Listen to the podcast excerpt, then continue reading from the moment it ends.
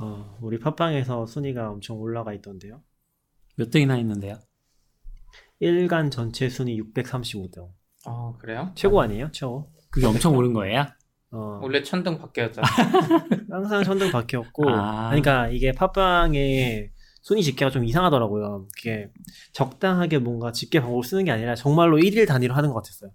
그래서 음. 엄청나게 올라갔다 엄청나게 떨어졌다 매일매일 반복해요. 아. 다른 것들도 마찬가지고. 음. 에피소드 올라간 날은 네. 100 매지했다가 안 올라가면 카테고리에서 네. 300이 꼴등으로 갔다가 아마 그랬어요. 맞아요. 아. 지금 근데 100이 위트로 잘안 나오거든요. 카테고리 음. 100이랑 전체 100, 전체 1000등 이하로 잘안 나와요. 그래서 네. 정확히 알 수도 없고, 어, 그냥 제- 조회수로 이제 보는 건데, 어, 이번에 어제 135위를 찍은 것 같더라고요. 일간 전체 순위. 일이네요. 축하할 일인지는 모르겠지만. 좀 순위 올라가면 좋죠. 아무튼 그게 정확하지 않아서 이게 의미 있는 음. 수치인지는 잘 모르겠어요. 팟빵으로 많이 들어주세요. 많이 들어주세요. 그 팟빵에서 백일상 마망슈에트님이 100원 후원해 주셨어요. 와, 고맙습니다. 감사합니다. 감사합니다. 세 예전- 번째 아닌가요? 예전에도 그러니까. 후원해 주신 네, 거죠? 예전에 후원해 주셨나요? 그리고 저 이제 팟빵에는 조- 팟빵으로 들으면 좋은 게 통계가 자세하게 나와서 음. 청취자가 진짜 몇 시간 들었는지 그 사람 닉네임까지 나오거든요. 좀 안 좋은 거 그거 아니에요? 안 좋은 것 같은데? 아, 안- 뭐 좋다고 생각할 수도 있고 아무튼 근데 아, 거기서 백일상 마망슈에트님이 top 10 안에 들어가시더라고 요. 와, 어, 그렇구나. 1등 하신 분이 24시간인가 그래요. 청취 시간이. 우리 방송이 24시간이세요? 모르겠어요. 모르겠 들은 건 들었는데 근데 그분이 삭제된 계정이라고 나오더라고요. 아, 음.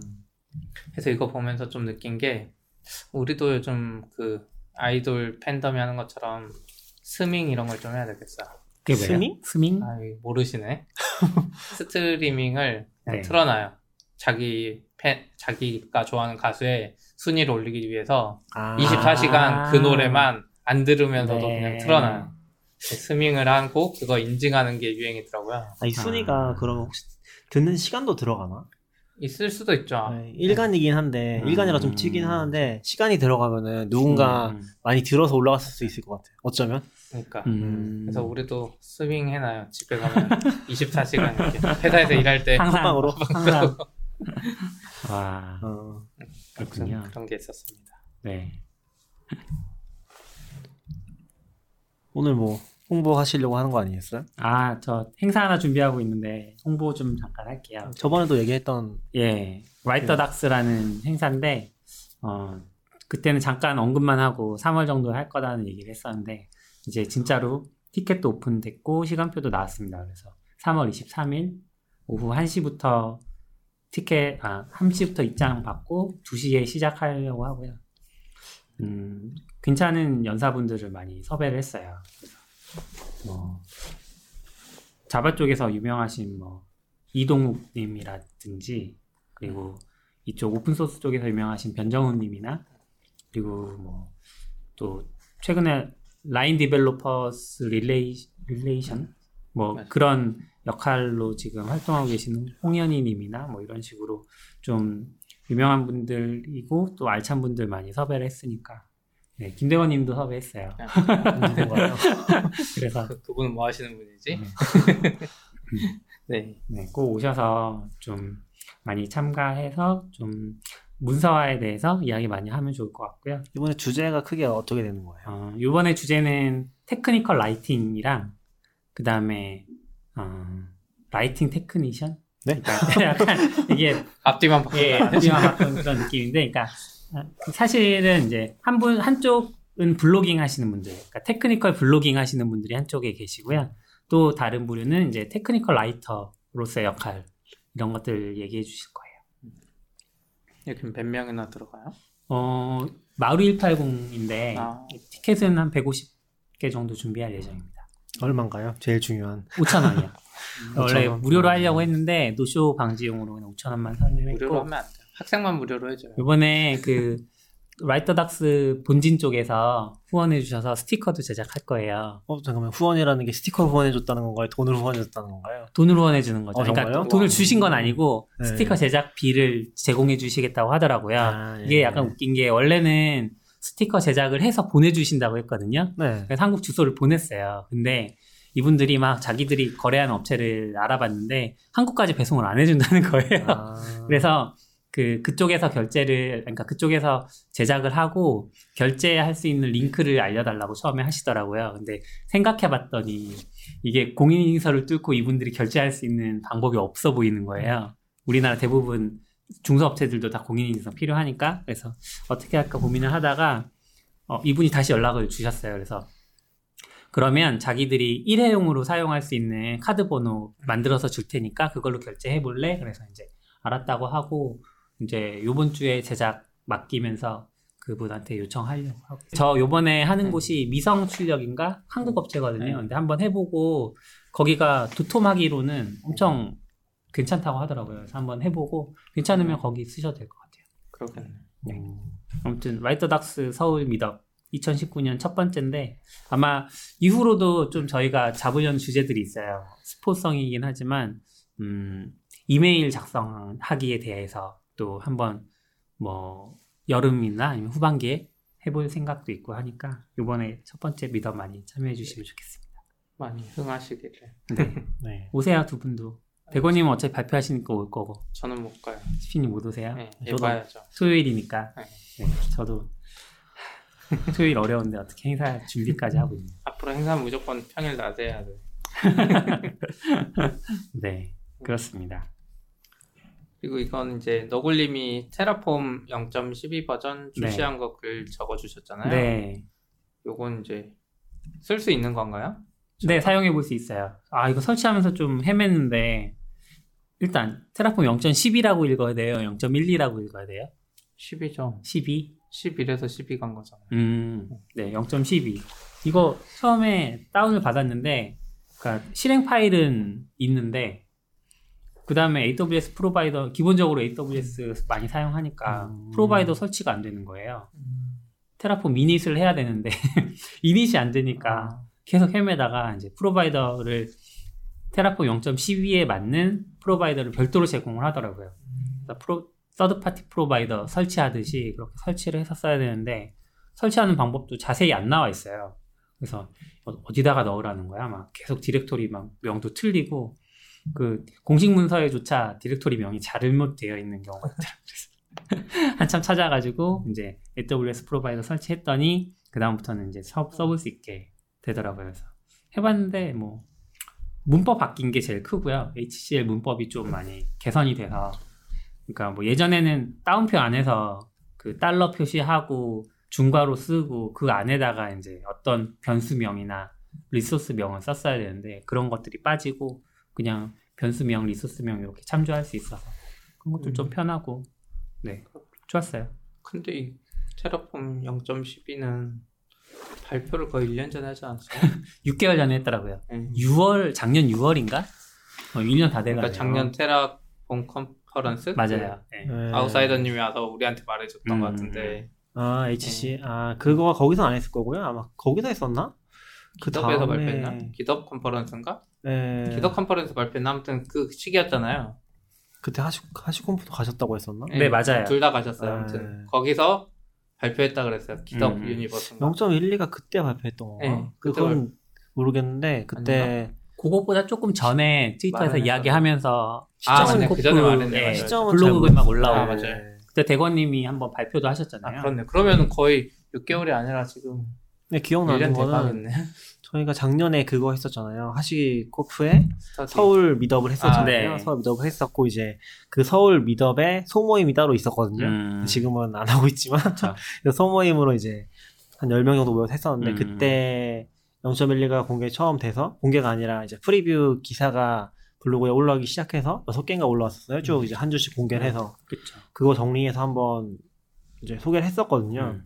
근데 그때는 이제 아예 사용을 할 수가 없었어요. 그러니까 코드도 없었고 샘플만 이- 샘플 코드만 존재하는. 상황이었죠. 그냥 기획 단계에서 음. 기획이라고 해야 되나? 아무튼 준비 단계였던 것 같고요. 그래서 블로그에 있는 글을 보면서 실제로 해볼 수 있는 게 없었어요. 음. 그때 이제 preview라고 해가지고 블로그에 시리즈로 공개를 했었고 저도 이제 한번 혹시 build가 되나 개발 게 있어서 음. 해보려고 했었는데 그때 0.12 branch가 있긴 했는데 네. Go로 뭔가 build 하려고 하면 다 깨진 상황이었거든요. 그래서 아. build 자체를 할 수가 없었어요. 네. 그리고 개발상도 어떻게 진행된 건 잘 모르겠던 것 같았어요. 그러니까 뭔가 공개적으로 막 일반적으로 하는 방식으로 진행하는 게 아니라 네. 0.1로 별도로 진행하는 느낌이었고 음. 네, 그런 상황이었던 것 같아요. 그때 마지막으로 기억하고 있고. 근데 이제 하도 이제 오랫동안 얘기가 없으니까 음. 그냥 뭐 안 나오나 보다.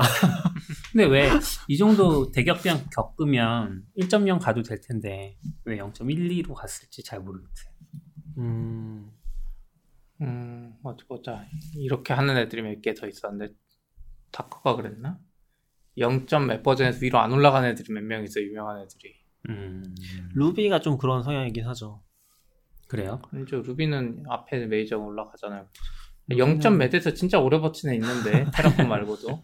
React도 0.14까지 갔잖아요. 네. 0.14에서 15로 갔을걸요? 아 그래요? 네, 그리고 또 아, 맞아요. React가 그랬어요. 요즘 트렌드인가 봐. 아 그랬구나. 맞아 맞아. 맞아. 오히려 그게 음. 메이저 릴리즈랑 기분 기분일 수도 있어요. 1.0을 함부로 올릴 수 없다. 뭐 이런 건가요? 어, 대표적으로 윈도우도 있잖아요. 3.1에서 98, 95. 네? 그건 잘못된 이해. 걔들은 적어도 1, 1 2, 3, 4 했잖아. 소수점은 아니잖아. 잘못된 이해. 그럼 더, 더 이상한 버전도 있었는데 그 LaTeX 버전 알고 있어요? 아니요. LaTeX 버전은 그 파이 숫자로 올라가요. 파이 숫자로? 3 다음 버전이 3.1이고요. 네. 3.1 다음 버전 3.14고요. 네. 3.14 다음 버전이 뭐죠? 3.14, 1, 5, 9, 1이겠죠 그러면? 네. 아, 그런 식으로. 이상한데. 네.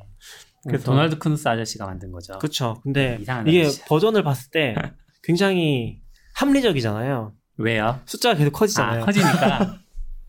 그 LaTeX도 그렇고 그 비슷한 거 만든 거 다 그랬던 것 같아요. 음. LaTeX이랑 또 뭔가 하나가 있었는데 전이 폰트 만드는 tool 하나 있었잖아요. 아, 만드는 tool? 네, 잘 모르겠네요. 좀 버전이 약간 좀 이상해. Metafont 맞아. Metafont도 음. 그런 식으로 올라갔던 그것도. 도널드 커누스 아저씨가 만든 거잖아요. 네, 그러니까 Metafont도 아, 버전이 그 얘는 아저씨 만드신 게 다 e였나? 이상하네. e로 올라가고 자연상수 e로. 자연상수 e? 예. 그래서 지금 버전이 2.718 2818이에요. 아. 네. 이거 이제 트위터 찾아보니까 네. HashiCorp가 2018년 7월 3일에 트윗에 그러니까. Terraform 0.12가 이번 여름에 커밍이라고 써놨 아, 그래요? 음. 지금 번역을 잘못한 건지 모르겠는데 아무튼 그렇게 돼 있어요. 테라폼 0.12 is coming later this summer. 음. 늦여름에 나온다라고 해놓고선 지금 네. 네, 올 봄에 나온 베타 것도 1 아니죠. 버전을 네, 베타 1이 나온 베타니까 거죠. 다 1. 그것도. 내년 여름에 아니 올해 여름 네. 뭔가 아무튼, 문제가 있었는지 다 준비됐는데 못 하고 있는 거였잖아요. 음, 그러면 근데 생각해 보면 이게 절대 쉬운 게 아닌 것 같긴 해요. 그때 음. 너걸리한테 한번 물어봤었는데 이게 지금 HCL 버전이 올라간 건 아니죠. 그러니까 원래는 그 예전에 왜 깃허브에 액션 들어갔잖아요. 네. 그 액션 기능에서 미셸 하시모토가 트위터 남긴 걸 제가 봤거든요. 네. 그랬더니 거기에서 누가 왜 HCL 문법 바뀐 걸로 알고 있는데 액션에서도 HCL 문법 쓰는데 HCL 새 버전 안 쓰고 옛날 걸로 썼니? 그랬더니 미첼 하시모토가 그거는 뭐 그런 사정이 있었어 뭐 이런 식으로 올렸던 것 같아요 네. 트위터. 근데 거기서 그분이 그 문제를 제기하셨던 분인지 아니면 하시모토가 이야기하셨던 건지 모르겠는데 아무튼 HCL2라는 표현을 제가 봤거든요. 음. 그래서 HCL 버전이 바뀌었나라고 생각했는데 요번에 release 공지나 아니면 가이드 문서를 봐도 HCL2라는 표현이 없더라고요. 음. 그래서 그냥 HCL2는 아닌가 보다. 그건 좀 확인이 필요할 네. 것 같아요, 그렇죠? 문법은 많이 바뀐 바뀐 건 사실인데. HCL 2 저장소 따로 있긴 하더라고요. 음, 이게 도움이 된 건지 아니면 지금 안 된 건지 잘 모르겠어요. 애들 이거 HCL 버전 빨리 못 올리면 음. 평생 못 할 수도 있어요. 음 맞아요. 왜냐면 자기 언어 테라폼만 올리는 거면 상관없는데 음. 그 프로바이더가 너무 많아가지고 맞아요. 맞아. 프로바이더는 또 점점 복잡해져서 그쪽 음. 변화가 심한데 지금 안 바꾸면 레거시가 점점 많아져가지고 음. 프로바이더들이 빨리 안 따라올 가능성이 있을 것 같아요. 사실 AWS 프로바이더도 2.0 나왔거든요. 이제 네. 올라갔는데 아, 2.0도 아직 0.12 베타를 지원 안 해요. 1.0이에요? 왜 걔는? AWS 프로바이더가 AWS 프로바이더 0.58인가 그러는데 네, 0.58에서 0.6대로 올라갔다가 네. 2.0으로 바로 뛰었어요. 모르겠어요. 왜 그랬는지. 어 근데 너울님이 음. 한거 보면 1.6이던데. 네, 그게 이제 그 테라폼 0.12 베타 1에 대해서 작동하는 프로바이더를 따로 만든 거예요. 예, 걔네가 0.16 버전 기준으로 해서 따로 만들어서 제공하는 거죠. 어, 그 영, 아, 0.16 버전, 0.6 버전을 기준으로 1.6을 네. 만들어서 따로 제공을 한다. 실제 버전은 2.0으로 갔고 음, 음, 음. 아, 뭐 복잡한데요. 정신 아, 제가. 마- 아까 말을 잘못했는데 AWS 프로바이더가 1.58 뭐 이 정도였어요. 그래서 1.6대로 아, 올라갔고 네. 그랬다가 이제 다음 버전이 2.0으로 바로 갔어요. 네. 근데 이제 일- 그 이전 버전이라고 할 수 있는 1.6 버전을 기반으로 해서 이번 Terraform 베타 버전에 맞춘 provider를 별도로 제공하는 아 거죠. 그러네요. 1.6이 2주 전쯤에 나왔고 네. 2.0이 한 일주일 전쯤에 네. 나왔네요. 예. 그래서 그걸 이제 거기에도 되게 많이 resource 변경도 있고 옵션도 많이 바뀌었더라고요. AWS provider도 그래서 저도 이거 보면은 따라가야 되는데 진짜 엄청 대단하다고 느끼는 게 AWS 발전이 너무 빨라요. 맞아요. 그래서 이 provider에서 따라가는 거 보면 진짜 신기한 음, 것 같아요. 맨날 이제 없는데 진짜 빨리 쫓아가긴 하더라고요. 네. 그리고 이게 이제 제일 뭐 신경 많이 쓰는 부분 중에 하나일 것 같은데 Terraform 0.11이랑 12랑 많이 바뀌니까 11에서 작성했던 코드를 migration 해야 되잖아요. 근데 그거를 수동으로 하라고 하면 안 할 거라는 걸 Terraform 쪽에서도 알고 있는 것 같아요. 그래서 0.12 업그레이드라는 명령어가 하나 추가됐어요. 그 0.12 업그레이드 명령어가 붙어, 붙여 쓰는 네, 네, 거죠. 네. 너무 이상하던데. 너무 이상하게 생기긴 했어요. 네. 0.12 업그레이드 실행을 하면 뭐 기본적으로 아까 얘기했던 것처럼 다운표 안 써도 되니까 다운표 같은 거 사라지고 그다음에 뭐 또 몇 가지 변화들이 생기는데 제가 아주 복잡한 리포에서 작성해 아니 작동 시켜 본 건 아니라서 음. 약간 부담이 돼가지고 근데 한번 해보려고요. 그래요. 네 모듈이나 이런 거에 대해서도 좀 해보고 더 해봐야죠. 뭐 자체는 되게 많이 좋아진 것 같긴 음. 해요. 원래 좀 애매한 부분들이 있었어서. 그쵸. 예. 뭐 리스트 참조하는 방식이나 리스트에서 특정 인덱스 참조하는 방식이라든지 뭐 저 정리했던 게 너무 예전이라서 기억이 안 나. for문은 사용할 수 있는 것도 저는 좋았고요. 소문. 네. 네, for, for each 뭐 이런 거. for each는 요번에 베타 버전에 안 들어간 것 같아요. 아. 제가 for each 넣고 돌렸더니 이거는 뭐 예약어라고 쓸 수 없다고 아. 나오더라고요. 그러니까 preview에 있었던 내용인 거죠. 예, for each가. preview에 네. for each가 있는데 음, 그러니까 preview라고 하면 preview 문서 그러니까 네. 미리 보기라는 문서를 얘네가 공개를 했었고 그 문서에는 for each 구문이 있는데 그거를 사용하려고 하면 예약어니까 쓸 수 없어라고 오류 메시지가 나오고 네, 아무튼 기대가 되네요. 네, 네. 저도 기대하고 있습니다. 나오기라도 하면 아, 네, 이게 뭔가 Terraform 프로젝트를 크게 음. 구축해 놓고 있으니까 이런 것도 부담이긴 한 것 같아요. 어, 언제 그래요? 또 이거 고치고 있나. 저는 부담은 없는데 이제 provider 개발자들이 좀 부담일 것 같아요. 왜냐면 저희야 플랜 때려서 안 바뀌면 깔끔하잖아요. 네. 일반 코드랑 좀 다른 것 같아요. 플랜 때려서 음, 없다고 하면 할 수 있으니까 계속 바꾸면 되는데 provider 개발자들은 힘들겠죠, 당연히. 네. 근데 약간 그런 것도 있긴 하더라고요. 프로바이더 버전만 올라갔는데도 플랜이 깨져. 음. 가끔씩 아, 이제 왜냐면 맞아요. 그쪽 사양 자체가 변경되거나 음. 사양에서 지원하는 부분이 바뀌면 그런 게 생겨서 오랜만에 작업을 하면은 꼭 문제가 생기더라고요. 그리고 음, 테라폼 쓰면 조금 신경 써야 되는 게 테라폼 버전이랑 그 뭐지 프로바이더 버전이랑 네, 따로 따로잖아요. 네. 근데 이제 이닛하거나 그게 강제가 안 돼 있으면은 좀 혼동이 되게 많이 생기거든요. 음. 그런 경우들 때문에. 저희는 지금 약간 자주 실행하는 편이라서 버전 지정을 나이브하게 해놨거든요. 자동으로 업데이트 되도록. 그래서 이닛 할 때마다 업데이트 되기는 하는데 이번에 AWS 프로바이더가 많이 바뀌어서 약간 걱정되기는 하네요. 조금 이게 뭐 필드 하나 추가되면 갑자기 음. 막 변경됐다고 나와서 그게 네. 디폴트 값 문제로 바뀌어버릴 수도 있어가지고 네. 고정하고 쓰긴 해야 되는 것 같아요. 음. 그게 알기가 좀 힘들어요. 그러니까 실행을 시켜봐야지 알 수 있어요. 무슨 말이냐면 실행을 시키면은 그냥 Terraform state만 업데이트하는 경우도 있거든요. 음. 실제 resource 건드리는 게 아니라 네. 근데 resource가 변경되는 그런 플랜 변경 사항인 건지 음. 이 state만 업데이트하는 변경 사항인 건지 판단이 안 되는 거죠. 아, 네, 그래서 막 이슈 찾아보고 맨날 그러고 Terraform을 사실 이상적으로는 막 CI에서 자동으로 돌려줘야 되는데 아. 그런 게 안 돼요. 이런 것 때문에. 그쵸. 네. 안 되죠. 사실. 힘든 부분이죠. 좀 포기를 해야죠. 그걸 하면 강제로 버전 고정한다던가 네, 뭐 아무튼 더 자세한 내용은 제가 쓴 글을 보시면 글 아직 공개가 안? 됐는데 공개하실 거잖아요. 아직 그 완성된 본을 안 주셨잖아요. 녹음 파일이 공개될 쯤에는 공개가 아, 될? 거니까. 네. 빨리 공개해야 되겠다. 실시간으로. 아, 그리고. 이거는 약간 그 이거는 약간 부끄럽지 않게 그냥 말하는 건데 테라폼 하려면 인텔리제이나 파이참이나 뭐 이런 jetbrain 도구 꼭 쓰세요. 네. 진짜 안 쓰는 거랑 쓰는 거랑 천지 차이 천지 아 차이. 이것도 글 올려주셨던 건 네, 그게 아닌가요? 제가 썼던 글인데 홍보하는 거죠? 네, 홍보하는 거죠 지금. 아니에요. VS 코드까지는 괜찮습니다. 아니야 아니야. 이맥스만 안 쓰면 돼. 아, VS 코드도 나름 첨조되고 아니 두딱 분이 눌렀을 때 문서 링크로 가요. 아니, 두 문서 분이 링크가 안 중요한 게 아니죠. 문서 링크 중요하죠. 자주 봐야 되니까 아, AWS provider 링크. 링크. 그리고 음. 서로 참조도 돼요. 근데 이제 변수를 이렇게 잡아주는 거는 IntelliJ처럼은 안 되는데 네. 그냥 색깔이랑 문법은 다 음. 지원되더라고요. auto completion도 되고요. auto completion은 안 되고 아. 그냥 약간 이 resource를 누가 참조하고 몇 군데서 네, 참조하고 네, 있는지 네. 이 정도? 음, 그러니까 그 방금도 인텔 그 문서로 자동 점프한다고 하셔서 생각해봤는데 인텔리제이는 문서로 점프하진 않거든요. 음. 왜 그런지 생각해봤더니 리소스 선언하고 안에서 변수 쓰려고 하면 오토 컴플리션이 되니까 뭐 약간 아. 힌트만 알고. 있으면 예, 자동으로 찾아서 하면 두 분이 타입까지도 쇼다운을 해요. 뭘요?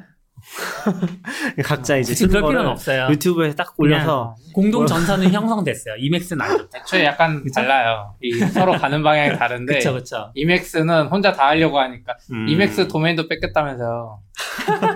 빔이랑 내가 살라. 그랬는데 뺏긴 게 아니에요. 이맥스 대부 가면 빔 사이트로 간다면서요. 그렇다고 하더라고요. 근데 그게 원래는 안 그랬어요. 제가 딱 했을 때 봤더니 이맥스 네. 가니까 무슨 회사 사이트였어 외국에. 음, 근데 빔 쪽인가 누가 먼저 하니까 그 이맥스 가지고 있는 회사가 재미로 바꿔놓은 것 같아요. 어, 근데 원래는 빔점 대부 들어가면 이맥스로 갔는데 이제 안 가네요. 아 그래요? 이제 빔, 이제 음. 빔으로 가네요. 아, 아, 예. 그러니까 장난으로 해본 것 같아. 진짜. 그렇구나. 근데 이맥스점 대부 하면 빔으로 가요. 아, 그런 거 갖고 그만 싸웠으면 좋겠어요. 좋네. 사실 에디터야 뭐 개인 취향인데. 근데 싸우지 그냥- 않아요.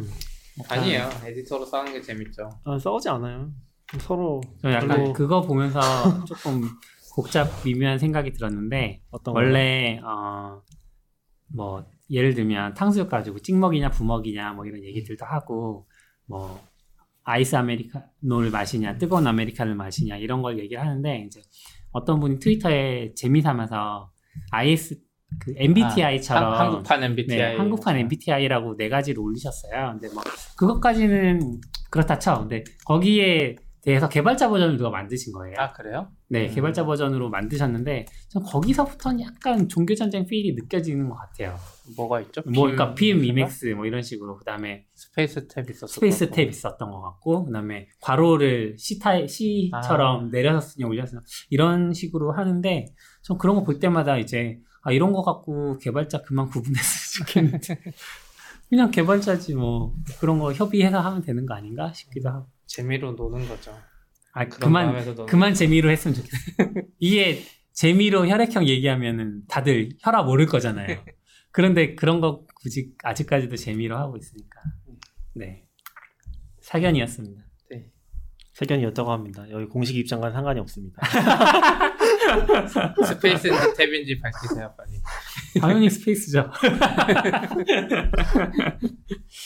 죄송해요. 네. 어 근데 당근마켓은 Datadog 쓰세요 지금? 네, 저희 최근에 Datadog 최근에 붙였어요. 네, 원래는 New Relic만 공짜로 APM 쓰다가 음, 이제 서, 서비스가 커져서 느린 부분을 찾아내야 되는데 네. 인프라를 누가 느리게 하고 있는지 근데 이제 APM 안 붙이면 못 찾을 수준이에요. 근데 왜 New Relic에서는 안 보시고? New Relic이 되긴 하는데 허접해요. 그러니까 New Relic이 사실 그 Ruby나 이쪽에서 유명하거든요. 네. Rails 쪽에서 꽤 오래된 APM이고 음. 유명한데 그 분석을 정확하게 잘 안 해줘요. 그러니까 애들 한계가 명확해요. 음. New Relic의 발전이 좀 없어가지고 네. 옛날식으로 이렇게 보여주긴 하는데 그 Datadog의 APM에 보면 flame graph라 그래서 정확하게 나오거든요.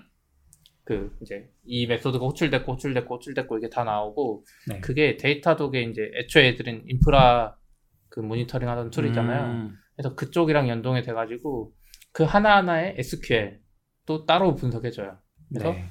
그쪽만 가서 또 거기서 이 SQL이 몇 번 호출됐고 이런 데이터를 진짜 잘 보여줘요. 음, 그래서 저도 이제 지난번에 저희 회사 놀러 오신 분들한테 Datadog 막 보여드렸거든요. 네. 이런 것도 되고 이런 것도 되고 막 이거 누르면 그 AP 그 코드가 실행된 서버의 호스트 그 시점에 호스트 CPU 메모리 이런 거다 아, 나와요.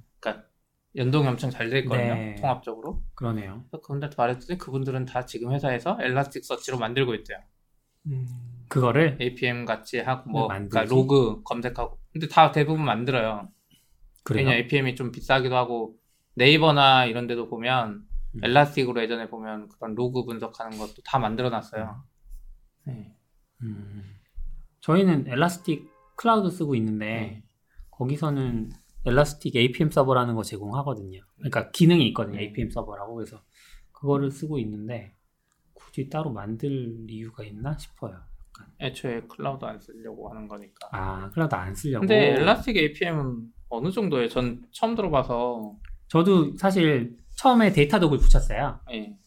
Datadog에 이제 하드웨어 metric 수집할 수 있으니까 Datadog 에이전트를 ECS에다가 이제 한 대씩 띄워서 데몬형, 데몬 형태로 한 대씩 띄워서 일단 Datadog을 붙이고 그 다음에 어 Datadog 붙인 김에 그러면 APM도 붙여야겠다 하고 APM도 붙였죠. 근데 저희 작업하시는 분 중에 동료분이 어, 우리 Elastic Cloud 쓰니까 Datadog 쓰면 Datadog에서 별도로 쓰는 만큼 지금 종량제로 저희가 계약을 했나 봐요. 그래서 쓰는 만큼 조- 요금이 나가는데 Elastic Cloud에 APM 기능이 있는데 얘 쓰면 그 돈 안 내도 된다. 그리고 APM이 꽤 괜찮은 것 같다. 이런 얘기를 해주셔서 어, 그래요? 하고 이제 봤죠. 봤더니 어, 붙이는 게 어려워 보이진 않았어요. 그래서 시도를 했는데 처음에 약간 삽질을 했던 게 Datadog은 Datadog APM을 쓸 거야 라고 하면 걔네가 어디로 보내줘 라고 endpoint를 하나 주잖아요. 그럼 그거 endpoint에 내 아이디랑 비밀번호 넣고 혹은 이제 계정 secret 정보 넣고 호출만 그러니까 metric을 보내기만 하면 되는데 Elastic Cloud에서 약간 당했던 건 Elastic Cloud 자체에 APM 서버가 없어요. APM metric을 받아주는 서버가 없어요. 음. APM 서버를 우리가 올려야 돼요. 음. 어, 그래서 그래서 이제 그거를 Elastic Cloud에 또 띄워야 되겠네요. 그러면. 그 연결을 해야 되는? 거죠. 그러니까 그래서 우리가 이제 APM 서버를 띄워놓고 그 서버랑 Elastic Cloud랑 일단 연결이 잘 되는지 확인을 하고 그 다음에 우리가 띄워놓은 APM 서버랑 우리 애플리케이션이랑 또 잘 연동이 되는지 확인하고 이런 과정을 거쳐야 되더라고요. 그럼 APM을 쓰시면 지금 Python 어플리케이션에 붙이신 거죠? 네. 그럼 분석은 잘 돼요? 분석은 뭐 보면 query 같은 거 나오고 뭐 타임 얼마나 나오고 뭐 보통 그러니까 평균 request time이랑 95% 99% 요거 세 가지 기본으로 여기 나오거든요. 저도 홈페이지에 보니까 음. 일반적으로 나오는 response time이랑 어, 분당 request 수랑 이런 기본이죠. 네. 그리고 이제 방금 말한 대로 95%랑 음. 평균이 나오고 그 다음에 이제 제일 중요한 거 APM은 사실 그 flame graph 같은 거거든요. 특정 method가 실행됐을 때 음. 뭐가 실행되고 뭐가 뭐가 뭐가 실행돼서 네, 네. 그 중에 병목이 어디 있는지 그런 것도 음. flame graph처럼 보여요. 이런 것처럼. 어, 아 맞아요. 그건 네, 이제 네. 지금 단순한데 지금 예제 같은 경우 보면 음, 음. 캐시 서버도 타고 뭐 DB도 맞아요. 갔다 네. 왔다가 뭐 이런 것들이 여기 음. 다 나오는데 이런 거는 좀 괜찮아 보였어요. 근데 음. 이제 Elastic은 좀 심플한 것 같고 제가 봤을 때 그 대신 네. 검색 기능이 좀 음. 많, 근데 많이 APM 쪽에서 검색을 할 수 있는데 아직 음. 뭐 그렇게 문제가 됐던 적이 없어서 그쵸, 그쵸. 예, 그래서 일단은 그냥 안 쓰고 있긴 해요. 그리고 이제 APM 저도 Datadog이랑 해서 쓰다 보니까 네. APM에서 제일 중요한 것 중 하나 이제 알림 이런 거거든요. 음. 근데 알림이 Datadog이 좀 좋은 게 네. 어, Watchdog이라고 붙어 있는 게 있는데 음. 그냥 봐서 이상하다 싶으면 알려줘요. 그러니까 약간 어, 분석을 하는 거죠, 자기가. 그쵸. 그러니까 우리가 뻔히 아는 거 있잖아요. 아, 너 이 시간 동안 response time이 평소보다 느려졌어. 음. 그럼 알려주거든요. 특정 method별로. 근데 그 민감도가 너무 높으면 좀 피곤하지 않아요? 그렇게 높은 정도는 아니에요. 아, 그리고 그건 알림이 아니에요. 오는 거 아니고 우선 dashboard에 표시해줘요. 기본은. 음. 저희는 알림 안 받았는데. 네. 그래서 나중에 보니까 딱 장애난 시점에만 Watchdog이 잘 나와요. 어. 그래서 이게 뭐가 좋냐면 이제 인프라 개발자들은 잘 모르는데 서버 개발자가 뭔가 잘못 추가해가지고 네. query가 두 개씩 두 배씩 더블로 나가고 있다고 생각해봐요. 특정 배포 이후에. 음. 그럼 애가 이거 잡아줘요. 아. 너 이- 이 query에 request가 이 시점부터 두 배가 증가했네? 음. 알려줘요. 그러면 이제 찾아낼 수 있는 거죠. 네. APM에. 음. 들어가면 야 이게 두 번 호출됐구나 이런 거를. 그러니까 옛날 New Relic 같은 이런 애들은 이제 내가 알림을 다 걸어야 돼요. 음. 그쵸. 이 세상의 모든 알림을 내가 다 찾아내서 걸어야 돼요. 그래서 장애 나면 후조치로 알림을 거는데 Datadog의 Watchdog의 이 장점은 이건 것 같아요. 음. 그게 CPU부터 해서 다 잡아가지고 얘가 근데 이제 여기 Elastic APM도 보면 설명에 machine learning을 이용한 반응 시간 탐색 뭐 이런 게 있는데 네. 얘는 약간 그건 아니더라고요. 기본으로는 없는 것 같아요. 아 그래요? 저 이제 붙였잖아요. 음. 붙였으면 기본적으로 작동하는 그런 게 있으면은 한 번이라도 알람이 와야 되는데 그런 건 아직 없고. 아 얘는 알람은 아니고 네. 그냥 분석해 보니까 이 다음에 request가 늘어날 것 같다 뭐 이 정도인 것 같아요. 아. 그러니까 Watchdog 그 Datadog의 Watchdog은. 아닌 것 같고 음.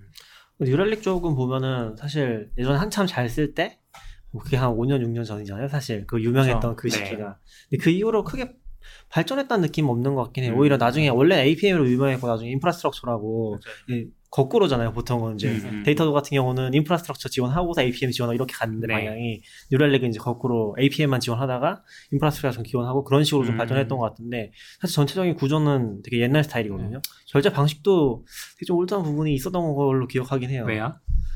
그냥 결제는 그냥 결제 똑같은데 계산 방식 아, 이- 계산 방식 클라우드 계산 방식이 좀 이상해요. 네. 음. EC2 가격이 뭐 서버 한 대당 뭐 이상해요. 아무튼. 그 VCPU랑 막 계산해서 네. 계산 답이 나와요. 아. 그러니까 우리가 Datadog 같은 거는 다 대당으로 들어가잖아요. 네. 그런 대당이 아니라 VCPU가 높으면은 더 많이 내야 돼. 음. 그래서- EC2에 X4 라지를 한 대 쓰나 네. T1 스몰을 열 몇 대 쓰나 네. 같, 같은 급으로 먹여요. 그러니까 instance 비싼 거 네. 쓰면 너 돈 더 내. 한 대 써도 아. 약간 이상해요. 맞아요. 그래서 그러네요. 자체가 조금 음. 달라요.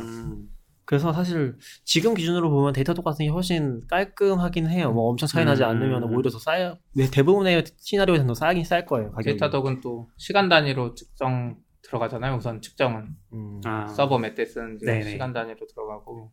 Datadog 화면을 제가 마지막으로 본 게 한 1년 전인 것 같은데 아 그래요? 그 화면 아직도 그 디자인이 약간 그 아, 구리죠. 그 네. 90년대 그래요? 센스 그런 느낌이 있나요? 근데 저는 쓰면 쓸수록 Datadog 화면이 제일 좋던데. 그래요? 제가 써봤던 APM 중에는 음. 그러니까 이게 복잡한 게 많잖아요. 자, 생각나는 거 보여드릴까? 네. 복잡한 게 많아요. 왜냐면 인프라도 섞여 있고 심지어 이제 로그도 섞이거든요. 네. 그래서 로그도 전송해 놓으면 이 APM에 막 통합이 돼요. 음. 그러다 보니까 너무 많아가지고 어쩔 수 없어. 이 UI밖에 복잡해질 수밖에 없는. 아니 근데 하다못해서 예전에는 그 폰트조차 코믹 산스 같은 거 쓰고 막 그랬거든요. 지금도 그래요. 지금도 그래요. 네. 그런 거 저는. 저는 폰트 같은 거 신경 안 써서 아. 아니 그러니까 VCP님은 항상 그 굴림체 같은 걸로 발표하시죠. 지금 이거잖아요. Datadog이. 네. 그래서 지금 이 제일 많이 호출되는 method를 누르면 아, 응답- latency랑 total은 똑같고 애들 latency가 75% 90% 음. 99, 99, max까지 있거든요.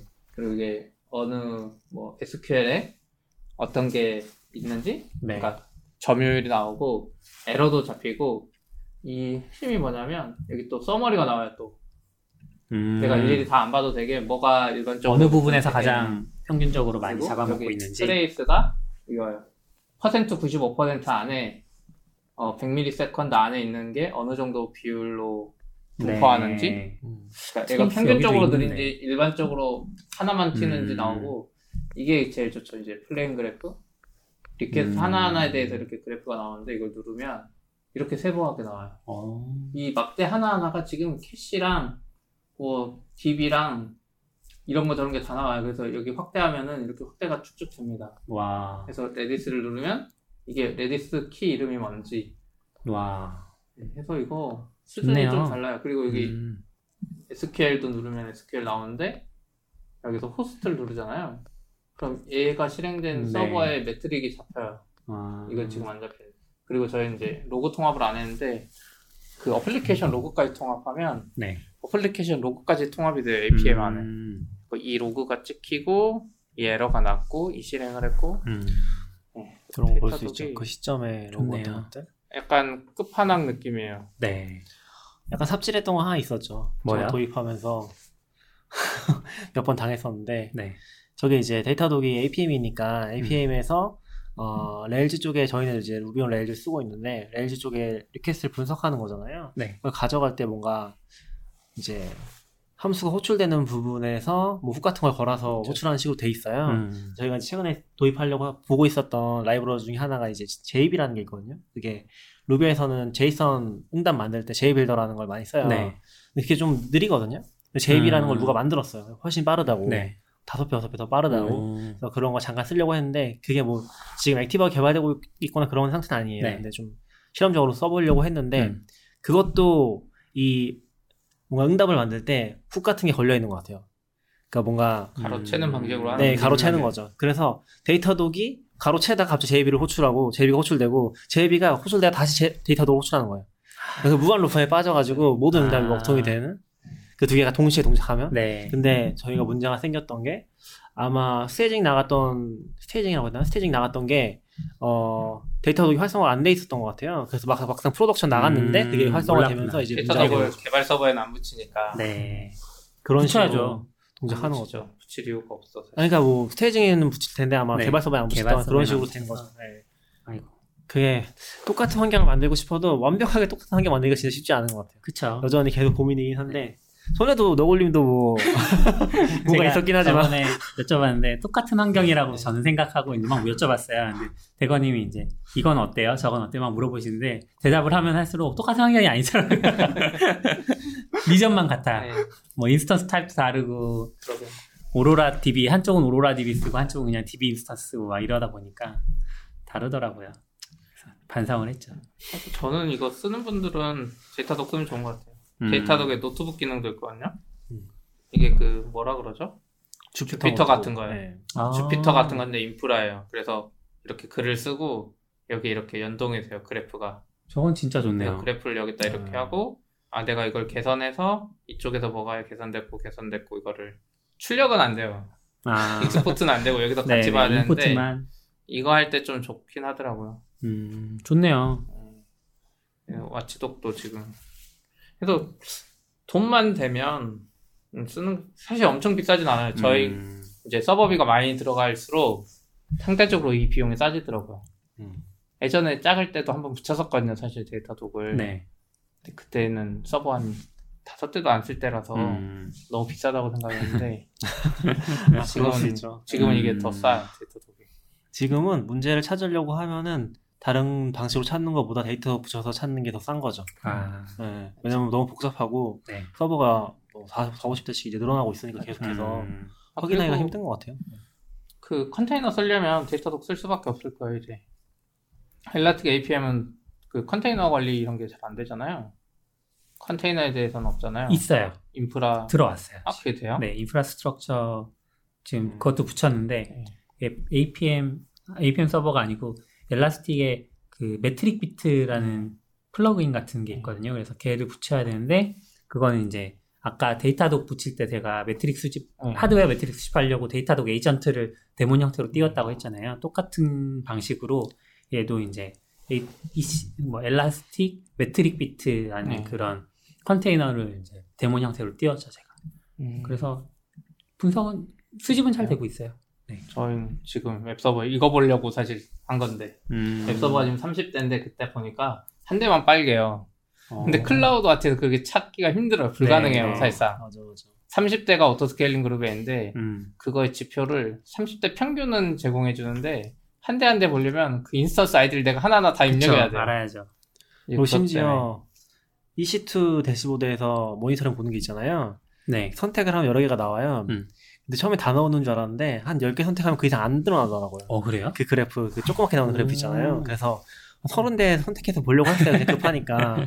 아, 근데 열 대밖에 안 나오는 거예요. 근데 막 아. 이쪽 서버 막 CPU 튀고 있고 하나 하나 음, 튀고 음, 저기서 음. 튀고 막 그런 상황이었는데 아 그런 것도 있었고 아 힘들어. 힘드네요. 저희도 이제 지금 이거 설정을 제가 못했는데 컨테이너 하면 애들이 음. 컨테이너가 따로 있어서 이 벌집 모양에 똑같이 있는데 저 벌집 하나하나에 무슨 음. 컨테이너가 떠 있는지 실시간으로 나와요. 확대하면. 저도 지금 컨테이너별로는 안 돼 있고 그냥 이 뭐라 해 호스트별로 되어 있기는 해요. 제가 컨테이너 작년에. 리인벤트 갔을 때 음. 거기에 회사들이 진짜 많이 오거든요. 근데 이제 모니터링 회사가 제일 많아요. 음. 근데 걔네들이 다 데모 보여주면서 막 부스 제일 크게 차려서 하는데 요즘엔 다 추세가 Docker 컨테이너 모니터링이더라고요. 그렇군요. 다 그쪽으로 넘어가다 보니까 이렇게 인프라 모니터링도 있는데 컨테이너 모니터링을 음. 좀 강조하더라고. 요 저도 사실 조금 더 이제 Elasticsearch를 잘 연동시켜서 세세한 데이터를 보고 싶긴 한데 제 주 업무가 인프라가 아직 아니라서 좀 더 시간을 내면 이제 가능할 것 같기도 하네요. 어, 저 모니터링 안 할 수 있으면 제일 좋은데 알아서 잘 되면. 저희도 이제 계속 문제가 생겨서 이런 거 하게 음. 되는 것 같아요. 그쵸. 문제가 생겨야 또 설득하기가 좋은 것 같아요. 음. 그쵸. 문제가 없을 때는 애매하죠. 돈 들여서 한 리소스 아까도 얘기했지만 다섯 대 쓰는데 비싸거든요. 한 대 15달러가 그래요. 음. 그러면은 이 instance 가격이 맞아요. 한 2분의 1, 3분의 1 이런 쓰는데 거. 그때 또 싼 싼 instance 쓰니까. 음. 근데 지금 뭐 Datadog 아무리 써봤자 네. 이미, 이미지 막 트래픽 비용에 비하면 뭐 이거 티도 뭐안 나. 하루 음. 하루면은 그 정도 늘어나고 막. 그, 그거랑 똑같네요. 저희가 이미지 트래픽 비용은 네. 동영상 트래픽 아, 비용에 그쵸. 비하면 어, 아무것도 아니라고 하는 음, 거랑 맞아요. 비슷한 게. 여러분 데이 그 당근 마켓이 이렇게 돈을 잘 벌고 있다고 합니다. 돈을 잘 벌지 돈, 돈은 잘 벌진 않고 조금 벌고 음. 트래픽이 센, 센 거죠. 아 트래픽 그렇군요. 계속 늘고 있는 것 같아요. 힘들어. 좋네요. 좋아요.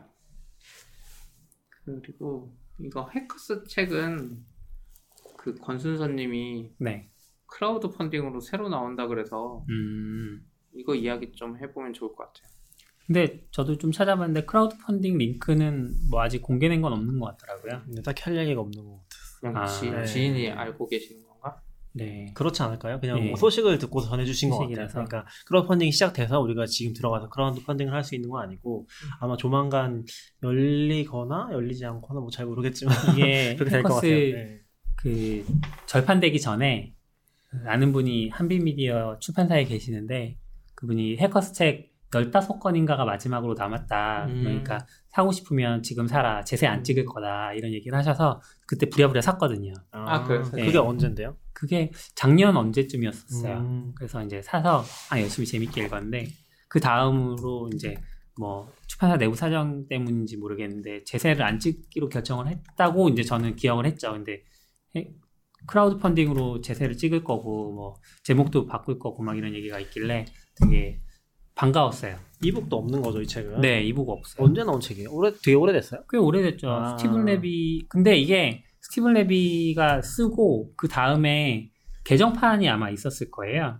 아 그러니까 원서도 원서도 개정판이 있었던 것 같고 해커스를 찾을 수가 없어. 해커스로 번역하면 다 해커스 토익만 나오잖아요. 그 제목을 잘못했어요. 지금 그 권수사님 트윗 중에 3인 서각에서 해적판이 1996년에 나왔다고 써 있었잖아요. 아, 트윗에는. 그래요? 네, 그래서 그 3인 서각 걸로 찾아봤는데 네. 이 제목이 저는 더 좋은 것 같아요. 뭔데요? 해커 그 광기와 비밀의 기록. 음... 왠지 있어 보이잖아요. 음. 해커 이야기인 것 같고. 근데 그것도 해커잖아요. 어쨌든 해커로 검색해도 똑같지 않을까요? 해커 아니요, 광기로 해커. 그 광기 뭐 이런 거 검색하면 되죠. 네. 아... 기록. 근데 이, 이 책이 음, 사실. 저희 집에도 해커스 책이 있더라고요. 저는 한 번도 안 읽었는데 와이프가 아. 갖다 놨어요. 그래서 옛날부터 있는데 책 이렇게 서랍장에 해커스라고 써 있는 거예요. 그래갖고 음... 와이프가 샀으니까 아 무슨 해커 이야기인가 보다. 네. 해커 이야기잖아요. 해커 이야기죠. 그런 해커가 아니라 약간 와이프가 샀으니까 네. 약간 나쁜 해커 아, 그런- 보안 쪽. 의 보안 이야기인가 보다. 근데 제목이 막 광기와 비밀의 기록 이랬으면 막 손에 잡힐 것 같거든요. 네. 근데 그냥 해커스 해가지고 아, 이름은 있어 보이지만 아마 낫다. 네. 책 이름도 중요하잖아요. 그쵸, 중요하죠. 저는 해커 그 광기와 비밀의 기록이면 지금 제세 찍어도 잘 팔릴 것 같아요. 음, 해커 해커스도 사실 부제가 있긴 하잖아요. 세상을 바꾼 컴퓨터 천재들. 네. 그래요? 그렇긴 하나도 안 하죠. 보이는데? 그러니까 좀 아, 약간 엄청 조그맣게 써 있어요. 뭐 그렇긴 하지만 순화 시킨 거죠. 광기, 광기의 기록 뭐 이런 식에서 벌써 순화시킨 중고가. 비싸. 알라딘에서 5만 원, 5만 9천 원에 팔고 있어. 네? 정가가 25,000원인데? 네, 네, 못 그- 구하니까. 이런 책 되게 많아요. 음. 사요? 그럼 알라딘에서 그렇게 팔면? 그잘 안 사죠. 잘 안 사는데 보통 기다리는데 이제 이런 이런 식으로 절판된 책을 되게 비싸게 올려놓는 그런 음. 근데 알라딘 많아요. 중고는 알라딘이 가격 측정하는 거 아 아니에요? 그 알라딘 중고가 아니라 알라딘 중고 개인 판매. 자체가 하는 게 있고 셀러가 하는 게 있어요. 네. 둘다 해요. 알라딘이. 음. 네. 아 이거 어떻게 알라딘 중고 서점에 해커 스쳤더니 나오질 않는데 어떻게 천재들이라고 같이 네, 천재들. 천재들. 천재들 네. 아 그렇네 어, 저는 약간 뭐지? 저는 이 책이 재발간된 책인 줄 알았는데 그렇진 않네요. 그냥 원서가 2010년에 처음 나온 책인 것 같아요. 어 그래요? 아닌가? 아닌데? 아까 3인 서각은 1900. 1996년. 아 그러면 재발간 맞나 보다. 그, 그 전- 재발간된 책을 거를 찾을 수가 없네. 재발간된 걸 한빛에서 번역한 거 아니에요? 네 맞아요. 그럼 그 이후로 개정판이 나온 건 아니에요. 25주년 기념판이라고 하니까 한빛에서 2013년에 나왔네요. 네. 되게 오래되긴 했구나. 이거 읽어보셨어요? 안 읽어보셨다 그랬죠? 네 이거 읽으면서 약간 저는 그 작년까지 미국에서 굉장히 실리콘밸리 중심으로 스타트업이나 이런 것들 굉장히 활발했잖아요. 올해도 계속 지속될지 모르겠지만 근데 그런 느낌 좀 받았어요. 그 이 책 처음에 읽어보면 비디오 게임 만드는 음. 그러니까 프로그래머들 얘기가 나오는데 프로그래머들이 그 당시에 처음에는 뭐 콘솔에 붙어가지고 메인 컴퓨터 mainframe에 연결된 콘솔에 붙어가지고 막 코딩 하잖아요. Emacs 같은 네. 거. 근데 그게 또 시간 자원을 할당 받아서 쓸 수 있는 그 제한이 있다고 뭐 이런 얘기도 있고 그런 얘기들 초, 초기에 막 나오다가 그거 조금 지나면 컴퓨터 게임 만드는 사람들 얘기가 나와요. 근데 이게 그 분야에서 슈퍼스타가 되면 이제 약간 지분도 많이 생기고 그래서 슈퍼스타로 대접도 받고 연봉도 많이 받고 그래서 성공을 하는 거죠 일종의 그 당시로서는 상상할 수 없는 그 성공 수준으로 근데 그게 그런 어떤 스토리들이 계속 등장하는데 그런 것들 보면서 실리콘밸리에서 스타트업들 막, 막 성장했다가 막 없어지기도 하고 그런 느낌들 비슷하게 좀 받았어요. 되게 재미있고 아 옛날에 정말 이랬었지 막 이런 느낌. 그 여기 나온 사람들은 다 성공을 하셨겠네. 다는 아니고 그러니까 그때 성공을 했었어도 뭐 이후의 삶이 항상 행복하진 않았던 사람들도 있고 뭐 그런 거죠. 네. 그러니까 오히려 그러니까 해커스라고 했을 때 처음에는 좀 진짜 해커 이야기 음. 그런 것들 기대를 했는데 그런 건 아니고 원서 제목에 나온 게 Heroes of the Computer Revolution이라고 돼 있잖아요. 그러니까 각 컴퓨터 역사에서 보면 게임도 굉장히 큰 혁명이었던 것처럼 중간중간 뭐 OS 뭐 이런 것도 조금씩 다루면서 좀 궁금한 게 크라우드 펀딩하는 이유가 뭐 출판 뭐, 뭐 판을 만든다 그러나요? 뭐 그런 것도 만들고 네. 출력하고 해야 되니까 돈 들어서 그러는 거잖아요. 많이. 그렇겠죠? 네. 근데 그냥 전자책으로 내면 안 돼요. 어차피 책 제세 안 찍을 거였으면. 어, 그 많이 오해하시는 부분 중에 하나가 음. 전자책으로 내면 네. 제작 단가가 굉장히 내려갈 거라고 생각하시는데 사실 전자책으로 했을 때 종이책보다 전- 제작 단가는 10% 20%밖에 안 싸져요. 어, 그래요? 네, 왜냐하면 책을 만드는데 가장 많이 들어가는 제작비는 인건비예요. 음. 이 편집하고 교정하고 번역하고 이쪽이 제일 많이 들어가고 사실 이 해커스 책은 번역도 끝났고 교정도 거의 음. 끝났었기 때문에 어, 제세를 찍을 때는 인쇄비만 내면 될 것 같긴 한데 뭐 요번에 보면 뭐 제목도 바꾼다는 얘기도 있고 그러면은 아무래도 편집자 인건비가 들어가는 거거든요. 그런 것도 있고 하니까 뭐 좀 더 고민할 부분이 있지 않을까. 뭐 새로 나온 게 전자책으로 나올 수 있잖아요. 그렇죠. 네. 새로 나오는 거 전자책으로 내실 새로 수도 나오면? 있겠죠. 예. 전자책으로 내면 그냥 평생 절판 안 되고. 네, 그럴 수 있죠. 그리고 이게 그 오프라인 물품이 뭐라 그러죠? 상품을 판매하는 일은 항상 재고도 생각을 해야 되잖아요. 근데 재고 보관료도 그 제작비에 포함이 되거든요, 사실은. 그것도 아주 크진 않아요. 근데 아주 잘 관리하는 출판사가 1, 2% 수준이래요. 그러니까 원가의 1, 2%가 보관료. 근데 그게 5%가 넘어가는 출판사들도 많이 있다고 하더라고요. 그러면 이제 좀 안 좋은 사이클을 탄다고. 안 팔리면 되는 거죠. 그러니까, 그러니까 팔리든 좋은 안 거는- 팔리든 아, 예, 보관료? 수준이 잘 팔려도 뭐 예를 들어서 한 달에 2천 권씩 나가는 책이 있는데 재고를 막 2만 권씩 쌓아 놓으면 음. 보관료가 그만큼 많이 나가는 거거든요. 음. 어쨌든 창고라는 물리적인 공간을 차지하고 있는 거니까 조금 잘 팔리면은 신경 안 써도 되잖아요. 뭐 그렇긴 하죠. 그래도 어쨌든 네, 그래서 그런 책을 만드는 건 재고라는 걸 생각해 볼 일이 없는 그쵸. IT, 이 소프트웨어 세상에 일하다 보니까 네네 그쵸. 맞습니다 맞습니다 그런 게 있어요. 이 3인 서각 책은 해적판이에요? 저도 그게 사- 해적판인지 아닌지 정확히 모르겠어요. 권순서님 트위터에 그렇게 나오는데 실제 해적판이라고 뭐 검색해서 정보가 나오진 않아요. 음. 네. 확실한 방법은 이제 3인서각 책을 구해서 네. 앞에 카피라이트 붙어 있는지 확인하는 거죠. 어, 해적판 아, 안 그래요? 붙어 있어요? 안 붙어 있. 해적판이면 자기네 그냥 써서 붙이는 거 아니에요? 해적판이어도 내가 내 카피라이트라고 쓸 수 있잖아. 음, 뭐 할 수도 있는데 거기에 보면 뭐 등록 번호나 이런 것들이 있기 때문에 아- 아마 안 붙인 확률이 높죠.